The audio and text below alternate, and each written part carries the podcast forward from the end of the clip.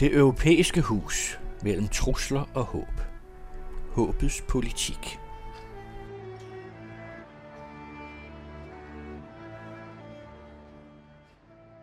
Velkommen til det europæiske hus mellem trusler og håb. Den anden radios aktuelle programserie om EU og det europæiske samarbejde lige nu og i de kommende år. Hvordan ser visionerne for fremtidens Europa ud? Hvad er de europæiske grundværdier? Og hvilke problemer står EU overfor? Udsendelserne produceres med støtte fra Europanævnet, og mit navn er Jørgen Johansen.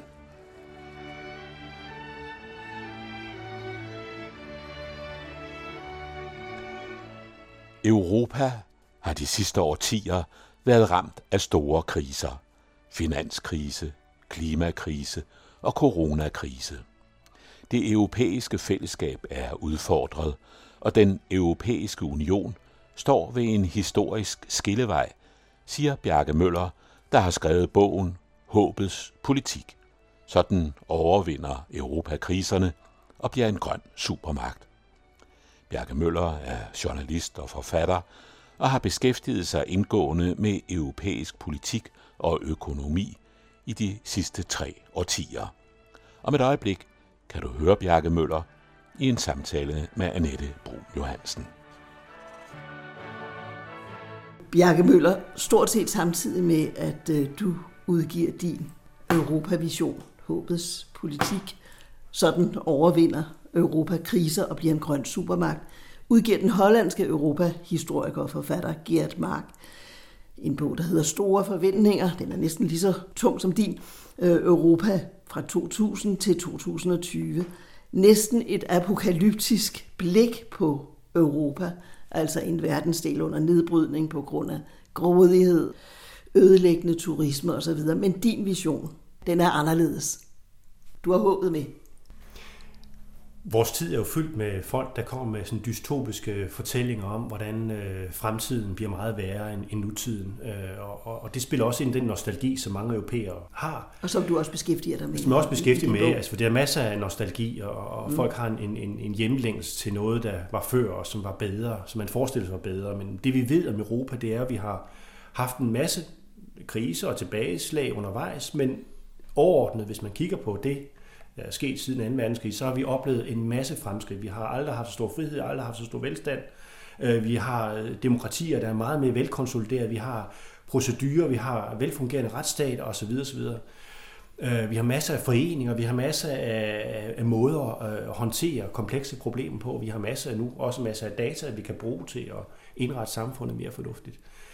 Øh, vi har masser af viden, vi har aldrig haft så meget viden før. Man har udviklet vacciner på 10 måneder, øh, hvor det gamle lag tog 10 år, øh, ved at samarbejde på tværs af grænserne. Vi kan meget mere. Og jeg savner lidt, at, at, at øh, vi også får en debat om det, der peger fremad. Tiden er fyldt med de her øh, sortseere, som, som, som genindspiller øh, aftenlandens undergang for Osvald Spengler øh, og hele forestillingen efter det store, inden, inden det store sammenbrud med 2. verdenskrig. Ja, hvorfor tror du det? Jo, fordi vi er igen i et, et stort opbrud. Altså et, et, et samfundsmæssigt opbrud. Vi har store spændinger, store, stor polarisering af samfundet. Vi har enorme brydninger øh, kulturelt. Vi har svært ved at finde os til rette med den her, den her globale orden og den europæiske, de, europæiske kulturmøde, som nogle gange er lidt komplekst, øh, og man skal finde sig selv i de her processer. Vores øh, teknologi udvikler sig ekstremt hurtigt, øh, så hver eneste år skal vi genopfinde os selv. Vi skal have nye styresystemer hele tiden. Og, folk, der kører nye biler, med, som er totalt indlejret med øh, digital teknologi, får hele tiden nye styresystem næsten hver eneste dag. Så folk bliver forvirret. Og der er ingen grund, grund til at betvivle, at folk den forvirring også skaber et, et stort spørgsmålstegn. Og en utryghed. Måske. Utryghed og masser af bekymring. Det, som, som jeg synes, at vi er nødt til også at forholde os til, det, er, det, det, det er den virkelighed, vi også kan se. Jamen det er en virkelighed, hvor vi er, har vist os i stand til at løse en række af de store kriser, som vi bliver ramt af i Europas historie. I de sidste 20 år har vi ramt en række store kriser. Men hver eneste gang har vi jo set, hvordan vi har taget ved lære, vi har fundet løsninger, vi har været i stand til at adressere nogle af de problemer. Jeg det er det spørgsmål ved, at, at den globale klimaforandring kræver enorme forandringer i den måde, vi producerer på, forbruger på, indretter os på. Hele vores adfærd skal ændres. Det er en kæmpe udfordring til vores liv.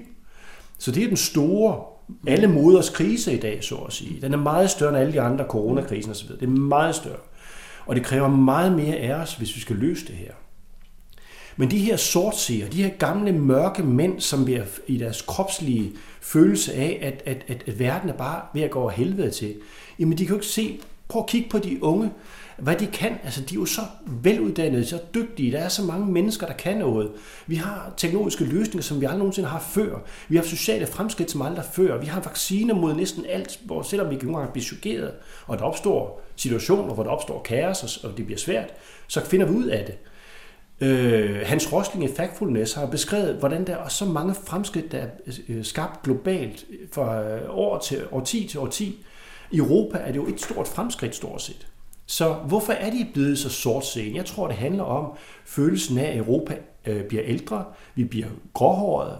Øh, når man bliver ældre, så ser man også lidt mørkere på fremtiden, fordi man snart skal dø, så man døden rammer os hurtigere.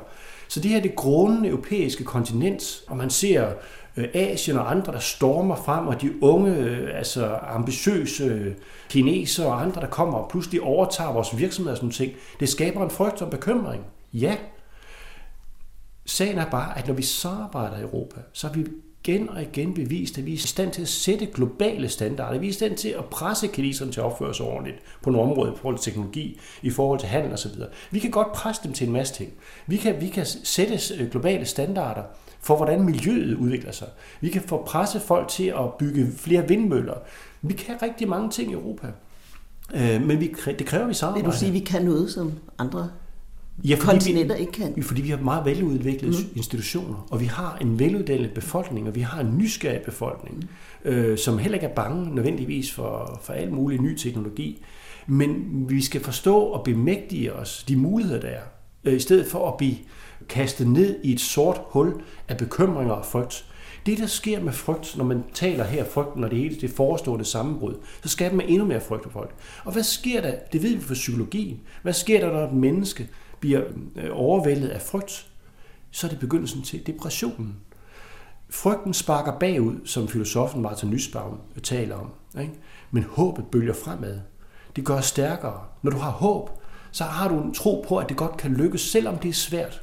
Håb er ikke lalleglæde optimisme og en forestilling om, at, at nu bliver alt øh, smukt og godt og romantisk, og vi kysser hinanden i, i, i solnedgangen og alt det der. Nej, håb er født i kamp, i modgang, i svære situationer. Det ved vi fra historien, men det kan vi også se i den menneskelige psykologi, at når man så skal overvinde ikke, svære problemer, så finder man faktisk øh, ud af, hvad der virkelig betyder noget.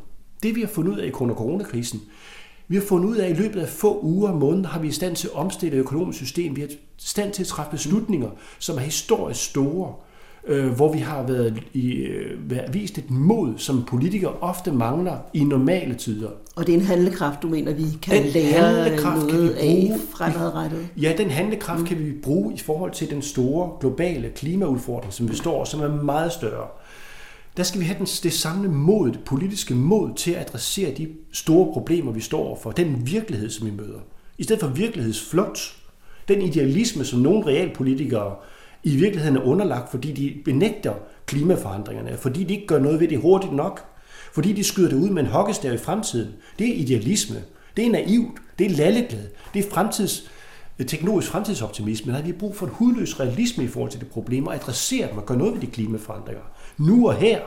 For det er meget billigere. Og det er også det, jeg viser i min bog. Mm. Det er jo, der er jo masser af analyser, der viser, at det er meget billigere at investere i klimaforandring lige nu og her. Det koster 5-10 procent, måske mere vores årlige velstand, hvis vi ender med, at, at, at temperaturen stiger over 2 grader. Og det bliver endnu værre, når de rammer 3 grader. Og vi er på vej mod 3,4 til 3,9 grader ifølge FN i øjeblikket de planer, der ligger for politikerne. Så politikerne har virkelighedsflugt i stor skala, hvis ikke de gør noget ved problemerne lige nu og her. Hvorfor er det så svært for politikere at handle på det lidt lange sigt, og ikke kun de vil jo gerne de første fire år og de tænker kort, og, ja, og sende den til, og sende den til flere, flere politiske ledere, og de vil formodentlig ikke engang kigge på den. Ikke? Altså, de vil formodentlig kigge på den næste fokusgruppe, ikke? som lige nu er nogle små bevægelser. Men, men det, som er ekstremt vigtigt, det er jo at, at kigge på øh, det ocean af muligheder, vi har. Øh, politisk, teknologisk, institutionelt, vi kan økonomisk. Vi kan investere os ud af det, vi kan løse klimaproblemer. Jeg viser faktisk, hvordan man kan i løbet af de næste 15 år, der kan vi bygge et vedvarende energisystem i Europa på 10 år. Øh, på 15 år kan vi bygge det her, og ved at investere i stor skala, det koster 5.200 milliarder euro. Ja, det er måske dyrt, men vi kan spare hver eneste år, kan vi spare 300 milliarder euro. Du må gerne folde den vision lidt. I import fra ja. øh, autoritære regimer fra Mellemøsten og Rusland, som vi ikke bryder os ja. om. Det er det, vi importerer hver eneste år fossile brændsler.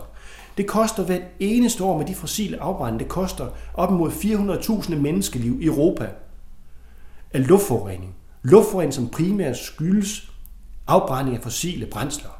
Hvorfor hulen fortsætter vi den kurs? For det, både økonomisk er det en dårlig forretning. Vi kan forrente en investering på 5.000 milliarder euro, hvis vi investerer det i vedvarende energi. Det er det, det koster ifølge nogle Stanford-økonomer i energieksperter. Det vil det koste at lave et 100% vedvarende energisystem i Europa på sol og vind, øh, bølgekraft og jordvarme. Det er det, der skal til for at frigøre os for den afhængighed, vi har af Rusland og Saudi-Arabien og autoritære regimer, som vi ikke bryder os om. Øh, det koster 300 milliarder euro hver eneste år. Det kan vi spare, så vi kan finansiere den store grønne omstilling. Samtidig kan vi redde lige så mange menneskeliv, som det kostede sidste år på grund af coronapandemien. Det er det, der koster hvert eneste år fossil brændsel. Den fossile økonomi, vi har opbygget, den er kostbar. Og fordi man bilder sig ind i det normale, det er sådan verden er, så laver man business as usual tænkning. Så fortsætter man det samme spor. Og fordi man skal udfordre nogle store institutionelle magtinteresser ikke, i sit bagland, så tør politikerne ikke ofte. Øh, og så forsøger de at prakke folk en historie på. Og mit bud er, at vi er nødt til at lave en, en, øh, en helt ny kurs i Europa, som er bygger på, at den store grønne omstilling bliver det samlende fredsprojekt for EU. Fordi det, der er sket, og det er det, vi slås med i dag, og også derfor, at nogen er kommet i tvivl om det europæiske projekt, det er, at folk ikke længere kan huske, hvorfor vi fandt sammen. De generationer, der var øh, med i 2. verdenskrig, er jo ved at dø ud. De generationer, der efter 2. verdenskrig i ruinerne skulle bygge det nye Europa op, hvor vi samarbejder i stedet for at gå i krig med hinanden, de generationer er også ved at forlade os. Og vi mister den historiske hukommelse. Så vi er nødt til at genfortælle historier igen. Hvorfor var det, vi fandt sammen? Så ideen om, at EU og øh, det europæiske projekt er skabt for at skabe fred i Europa, den idé skal vi holde i live i stedet for at, tale os ned i et sort hul, hvor verden, som Gert Mark og andre, tror, at det hele går i opløsning. Vi kan godt. Men vi skal også have en ny vision for fremtiden, der ser de fælles problemer, vi står med i dag, som er frem for alt de globale klimaforandringer. Øh, og, og, og der er vi nødt til at finde nogle nye svar, nogle offensive svar på det. Min bog, den starter med måneprojektet, John F. K's måneprojekt. Fordi da, dengang, i 1961, hvor han kom med sin vision om, at mennesket skulle på månen. Der sagde alle de økonomiske realister, det er alt for dyrt, det er vi ikke råd til. Øh, borgerne, det store flertal af borgerne, der sidder alle i fokusgrupperne og meningsmålingerne, de var modstandere af, at mennesket skulle på månen. Amerikanerne skulle ikke på månen. Vi skal holde os ved jorden. Øh, bliv ved din list. Men han gjorde det. 400.000 mennesker samarbejder på kryds og tværs i USA. Alle mulige, høj som lav, rengøringsfolk med øh, avancerede rumforskere samarbejder om det projekt om at få USA øh, realiseret den mission om mennesket på månen. Og det lykkedes inden for de 10 år, han har sat. Det lykkedes i 1969 med et enormt samarbejde. Og hvad skete der? Der skete en masse uforudsigelige ting med det projekt. Fordi når man begyndte at samarbejde, så kom der også en masse nye teknologier. Vi fik mobiltelefonen, vi fik satellitteknologierne, vi fik GPS-systemet. Vi fik helt nye materialeteknologier, som vi i dag har draget stor nyt af. Vi fik også det første billede af jorden udefra. Vi så den skrøbelige klode udefra. Fordi pludselig så sad astronauterne op og kiggede på den her lille jordklode, den her lille sårbare bold, men en utrolig smukke bold i himmelrummet blå og grøn og med skyer. Jorden, det her lille, hvor vi troede, vi var verdens centrum, så opdagede vi pludselig, at det var vi ikke. Vi så hinanden og sagde, vi så os selv i vores sårbarhed. Og jeg tror, de store forandringer i samfundet politisk også skal komme fra den erkendelse af, at vi er som mennesker er vi sårbare. Vores jord er sårbar. Det er et ekstremt sårbart økosystem. Og hvis ikke vi har en, en åben samtale om den sårbarhed, fælles sårbarhed, vi har, fordi vi kan være udslettet. Altså, øh, hvis vi bare lader klimaforandringer, så er de næste generationer, de har ikke nogen ordentlig levevilkår. Så får vi ørkendannelser hele Kina, hele op igennem Sydeuropa, til hele USA kan blive til ørkendannelser, vi rammer de der 3-4 grader. Det er scenariet, og store havvandstigninger. Det bliver ulideligt på jordkloden. Og det er derfor, det grønne projekt spiller en meget det stor er rolle så i, vigtigt. i din bog. Ja, men det er også vigtigt at forstå det måneprojekt, at hvis man sætter en stor samlende vision, et måneprojekt, hvor vi kaster al energi ind på at løse det fælles problem, så kan vi godt. Og det gjorde man i USA med måneprojektet. JFK havde en vision, og man fik folk til at samarbejde om det. Og på samme måde kan vi inden for din, vi kan gøre EU, øh, hele EU kan blive øh, båret af ren vedvarende energi i 2035. Vi kan fra 2040 til 2045, der kan vi blive totalt karbonneutrale, hvis vi virkelig investerer massivt i det. Men det kræver meget større investeringer end i dag. Og mit budskab er, at den Green Deal, som kommissionen har fremlagt, som er 1000 milliarder euro, der skal investeres over 10 år, den skal mindst femdobles. Og når jeg satte det tal med femdobling, så er det fordi, at det er stort set det, det koster at lave et vedvarende energisystem. Hvis vi kan lave et vedvarende energisystem, så er vi kommet rigtig langt. Men hvordan vil du få lydhørhed for, øh, for den vision? Folk synes, det er helt på månen, når man siger 5.000, skal femdoble den Green Deal. Hvad er det, du siger? Det var meget svært at komme med det tal med 1.000. Det, kan vi, det er ikke realistisk, vil nogle økonomer sige. Ikke realistisk, siger jeg. Vi kan spare 300 milliarder euro import af fossile brændsler, som i øvrigt koster 400.000 menneskeliv, som koster flere hundrede milliarder euro om året i tabt produktivitet, fordi folk dør for tidligt. Det er økonomisk realisme helt ind til benet og femdoble den her Green Deal. Økonomisk realisme er det. Det er naturrealisme, Forstå på den måde, at vi kan forsvare den natur, som vi er en del af. Vi er ikke uden for naturen. Og det, som, som er det interessante, det er jo, at da man blev ramt af finanskrisen i 2008, der var alle i overrasket over, at den kom, den finanskrise. Og så ramte den os. Og hvad var de europæiske lande villige til på det tidspunkt? De var villige til at sætte 5.000 milliarder euro på højkant for at redde bankerne ud af det fedtefad, som de selv havde bragt sig i. Hvad skete der under coronakrisen? Der var der 4.790 milliarder euro i medlemslandene og i EU og den her Next Generation Fund, som er villige til at sætte på højkant for at trække os ud af coronakrisen. Hvis vi kan bruge det på, vi kan rejse 5.000, næsten 5.000 milliarder på et år imod coronakrisen, så kan vi da for hulen også rejse på 10 år 5.000 milliarder i at investere i den grønne omstilling, som i øvrigt vil gøre Europa til et meget bedre sted at være, meget renere, meget tryggere, øh, redde 100.000 af menneskeliv, og samtidig bringe os på kursen af at kunne gøre noget ved de globale klimaforandringer. Jeg synes, det er helt oplagt, at man, man bør tænke helt anderledes i forhold til den måde, vi, øh, vi prioriterer vores ressourcer på. Og man kan lave en, en anden økonomisk politik, hvor det, det grønne bliver bragt i centrum af den økonomiske politik i EU og i øh, medlemslandene. Men det hævder man jo også i EU, at man har gjort. Altså, at det grønne skal integreres i al lovgivning. Jamen, der sker, rigtig, jamen, der sker rigtig meget i EU, og jeg vil, mm. jeg vil ikke øh, undervurdere, mm. fordi der kan laves rigtig meget med regler. Mm. Øh, og, og jeg tror på standarder. Jeg tror også på vedtagelse af en høj øh, CO2-afgift er essentielt for at drive den her udvikling frem, så det bliver attraktivt for investorer at investere i det. Øh, så der er rigtig mange ting, man kan gøre. Man kan lave forbud. Det er meget effektivt at forbyde. Man kan forbyde fossile øh, benzinbiler og andre dieselbiler i 2030 for eksempel. Så ved alle, at man skal omstille sig. Det kunne man gøre i EU. Øhm, man kan oprette ladestationer. Man kan gøre rigtig mange ting. Gør man det? Ja, der sker noget af det, men man må ikke tage de der afgørende beslutninger om at forbyde de fossile biler. Men, men det, det er jo sådan nogle ting, som jeg anbefaler i min bog, man, ja. man tager fat på også.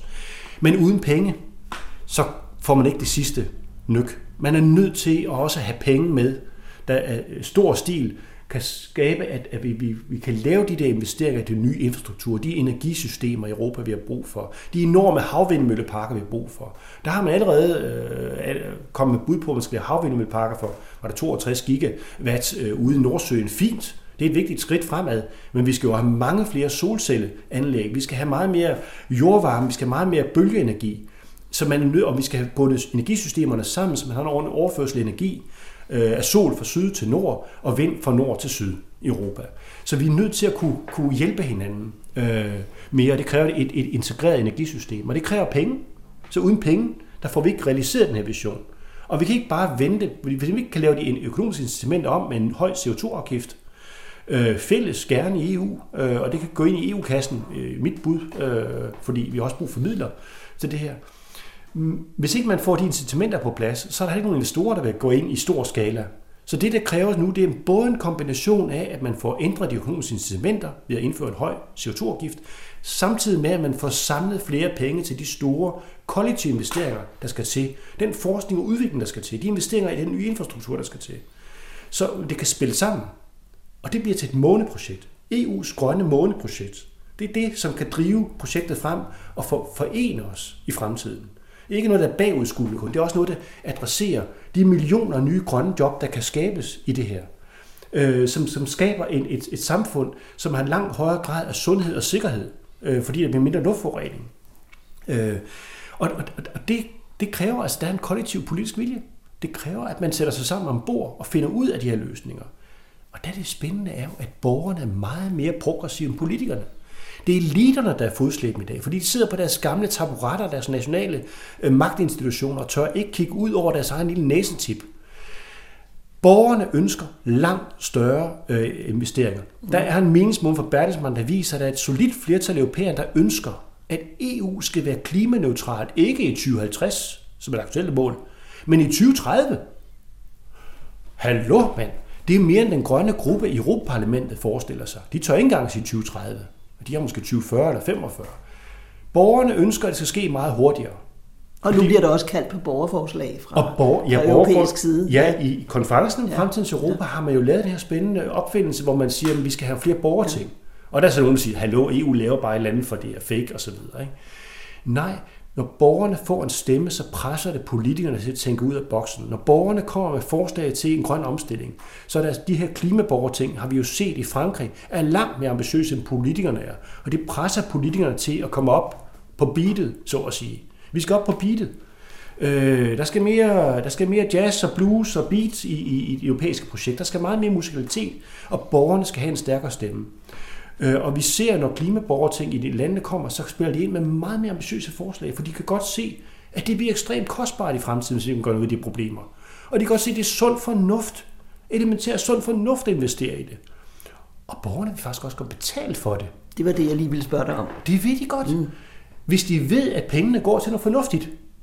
Borgere er fornuftige. Borgerne er ikke nogen, der bare rutter med pengene, men hvis de ved, at pengene går til noget fornuftigt, hvis de vidste, at de kunne gå til at redde 400.000 europæiske menneskeliv hver eneste år, så ville de stille op. Fordi vi ved også fra meningsmålingerne, at, at, at de er villige til at betale en lille del af deres indkomst til at investere i nogle af de her ting. Og det ved vi også på det sociale område, at de er også villige til at betale en lille del af deres indkomst, hvis de ved, at det går til at omfordele mellem rige og fattige regioner i Europa. Så vil de godt betale. De vil godt have genforsikringsorden. De vil meget mere end politikerne bilder os ind, at de vil. Så politikerne er faktisk det store problem. Den politiske elite er det store problem i Europa. Det er politikerne, den politiske elite, der ofte er blevet fodslæbende. Og i Danmark er det i ekstrem grad den politiske elite, der er fodslæbende. Og hvem tænker du på her? Tænker du Jamen, på jeg tænker, både på, jeg, jeg tænker både på regeringen, jeg tænker sådan det også på den borgerlige lejr. Altså, vi, vi, har jo, mm. vi har jo set de store borgerlige partier, som også har spillet det EU-skeptiske kort i alle mulige sammenhæng. Vi ser fagbevægelsen, der er modstridende i forhold til forslaget om en garanteret europæisk mindsteløn. Ja. Selvom vi på det danske arbejdsmarked har vi folk, der arbejder som prekariater og falder igennem og ikke er beskyttet af fagforeninger og overenskomster. Og det er ikke fordi, jeg er imod fagforeninger. Jeg mener, at det er vigtigt med kollektive aftaler, vigtigt med fagforeninger, stærke fagforeninger. Mm. Og det er vigtigt, at den danske model har rigtig mange kvaliteter. Men når der er nogen, der falder igennem, så skal vi også nødt til at sikre dem. Så det er den sociale retfærdighed langt vigtigere end fagbossernes egne magtpositioner. For det er det, de er mest optaget af, at bevare deres egen lille magt. Og det er det, politikerne er mest optaget af, bevare deres egen lille magt. Sagen er bare, at de kan ikke løse de store problemer. De kan ikke gøre noget ved de globale problemer, hvis de bare sidder på deres egen lille bastioner og, og, og forskanser sig. Fordi nationalstaten er ikke stærk nok til at håndtere de problemer. Men Bjarke Møller, efterlyser du ikke nogen politikere, som vi ikke har? Jeg tror, at... at øh, Eller? Jamen, derfor, derfor tror jeg meget på en det europæiske demokrati. Jeg tror mm. meget på borgerforsamling, meget på borgerting. Hvis vi kunne få de store, komplekse problemer, hvor politikerne ikke kan blive enige i forhandlingerne mellem rådet og parlamentet, øh, og kommissionen måske ikke tager initiativ på nogle af de øh, underskriftsindsamlinger, der kommer med en million underskrifter, og ikke gør noget ved det. Det har vi set en række gange. Hvis man så havde borgerting øh, på de komplekse problemer, hvordan, hvordan, får vi, hvordan får vi lavet omstillingen, altså øh, vores energisystem, og få borgerne ind, altså kommer nogle bud på det her. Med alle de komplekser, der er repræsentative forsamlinger af borgere, så kommer man nogle indspil til politikerne, uden at være bundet af gamle baglande og magtinstitutioner, interesser osv., men bare helt åbent tager en sund fornuftdiskussion om, at vi kan løse de problemer, der er komplekse, som vi ikke kan løse selv. Hvordan kan vi gøre det sammen? Hvordan kan vi finde nye veje på det? Jeg har ikke noget færdigt svar. Jeg har tilladt mig en bog at komme med en masse idéer til, hvordan man kunne gøre det. Uden at jeg bilder mig ind, at det er det endelige svar. Jeg tror mere på, at det er borgerforsamling, borgerting, der skal bringes ind i, øh, i forhold til EU-institutionerne og komme med forslag til nogle af de her ting. Og hvis ikke kommissionen kan få noget sig sammen til at tage nogle initiativer og lovinitiativer på det der, så skal parlamentet have retten til at tage lovinitiativer, hvis borgerforsamlinger er kommet med et forslag. Så skal de have retten til at spille, have serveretten. Så det er et man, forslag, du har det. Det er et, et konkret ja. forslag, at parlamentet skal have en ret til at tage, mm. hvis der er underskriftsindsamlinger, ja. eller borgerforsamlinger kommer forslag, så skal parlamentet også have lov til at have initiativret. Mm. Det er bare et blandt mange forslag. Øh, fordi hvis borgerne bliver bragt ind, så får vi en revitalisering af det offentlige rum. Vi får en europæisk offentlighed, som bliver langt stærkere, øh, som kan presse politikerne ud af deres skanser og deres forts og deres øh, gamle stammentalitet, og presse dem til at tænke ud af boksen og løse de her store samfundsudfordringer. Øh, og jeg tror, at borgerne, og det kan vi se på meningsmål, at borgerne er langt mere progressive end politikerne. Så jeg tror, det vil, det vil skabe en helt anden dynamik i europæiske fællesskab. Det kræver ikke store traktatreformer. Det er faktisk noget, vi kan gøre i dag. Vi kan bare invitere borgerne indenfor. Det kunne politikere beslutte sig for, hvis de turde. Og det kan også måske bringe os ud af nogle af de der dilemmaer, som de ofte ender i, at altså, så bliver enten dig eller mig, men måske ved at få en, en tredje stemme ind, en borgernes røst ind, så kan man få en ny dynamik, en mere åben samtale, som kan føre til bedre løsninger. For jeg bilder mig ikke ind, at borgerne altid har de rigtige svar. Det er ikke det her. Det repræsentative demokrati skal stadigvæk være det, der træffer de endelige beslutninger. Men ved at få en tredje stemme ind og give dem en røst og give dem en institutionel position, øh, så, kan man, så kan man faktisk øh, også udfordre politikerne. Man kan udfordre embedsmændene til at tænke ud af boksen. Det synes og jeg her, her kunne den grønne politik, øh, miljøpolitikken, på en eller anden måde være hovedhjørnestenen, omdrejningspunktet. Ja, og, og jeg tror også, at hvis ikke at politikerne opdager øh, det ønske, der er i borgerne, og snart gøre noget ved dem, mm. så, vil de blive, øh, så vil de blive skyllet ud med historiens badevand. Vi ser, at tyskerne oplever, at man CDU kæmper for at, at genvinde deres troværdighed, som de har spildt igennem mange år ved at være fodslæbende i den grønne politik. Pludselig vil det grønne parti det største parti i Tyskland i øjeblikket i meningsmålingen. Det er ikke sikkert, at det holder til valget i, i september, men det viser, at de virkelig store etablerede partier, hvis ikke de i, i tide begynder at indstille sig på den her grønne omstilling og tager det alvorligt, og ikke bare spiller hockeypolitik, men faktisk tager det alvorligt og gør noget seriøst ved det, så risikerer de altså bestraffet vælgerne. Og den straf skal de selvfølgelig have i demokrati, hvis ikke de opfører sig ordentligt, som borgerne ønsker. Men det er vigtigt at også, at EU tager øh, ledetråden på det her og bliver en grøn supermagt. Øh, fordi vi skal presse Kina og USA til at løfte baren. Det er meget mere ambitiøse planer. Vi skal i vores, bruge vores handelsmagt. Vi har verdens største indre marked. Det kan vi bruge som en muskel til at presse de andre, for de vil gerne handle med os. Så skal vi presse dem til at sætte højere grønne krav. Vi skal presse dem til at have en større grøn komponent. Hvis ikke de gør det, så skal de betale en importafgift. Når de, de, de forsøger at sælge varer på det europæiske marked, så har vi en CO2-importafgift, hvis ikke de har en anden grøn politik. Så vi skal presse dem. Både ved at indgå koalitioner og samarbejde. Vi skal gå til alle de der topmøder også, når Biden inviterer. Vi skal samarbejde, hvem vi kan. Men samtidig, hvis ikke de løfter målene, så skal vi også ture bruge lidt, lidt, lidt, lidt, lidt, lidt straf øh, og økonomisk disciplin. Og det kan en klimaafgift, importafgift også være et redskab til. Øh, der er mange muligheder, øh, og jeg siger ikke, der er et fattigt svar, men jeg tror på, at Europa kan simpelthen tage faklen og gøre noget ved den grønne omstilling, også på global plan. Du hørte Bjarke Møller i en samtale med Annette Brun Johansen. Han er aktuel med bogen Håbets politik, hvordan Europa overvinder kriserne og bliver en grøn supermagt. Han har tidligere været direktør for Tænketanken Europa og er også tidligere chefredaktør for ugebrevet mandag morgen.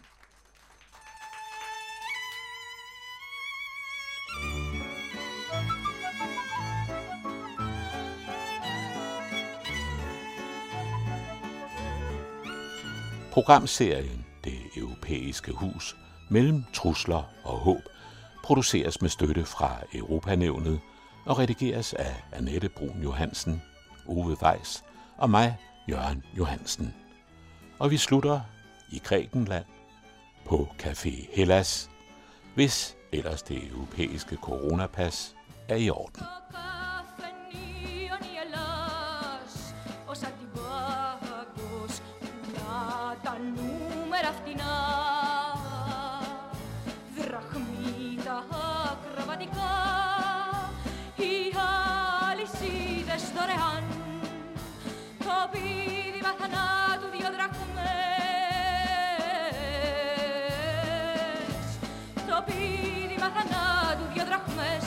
Меня.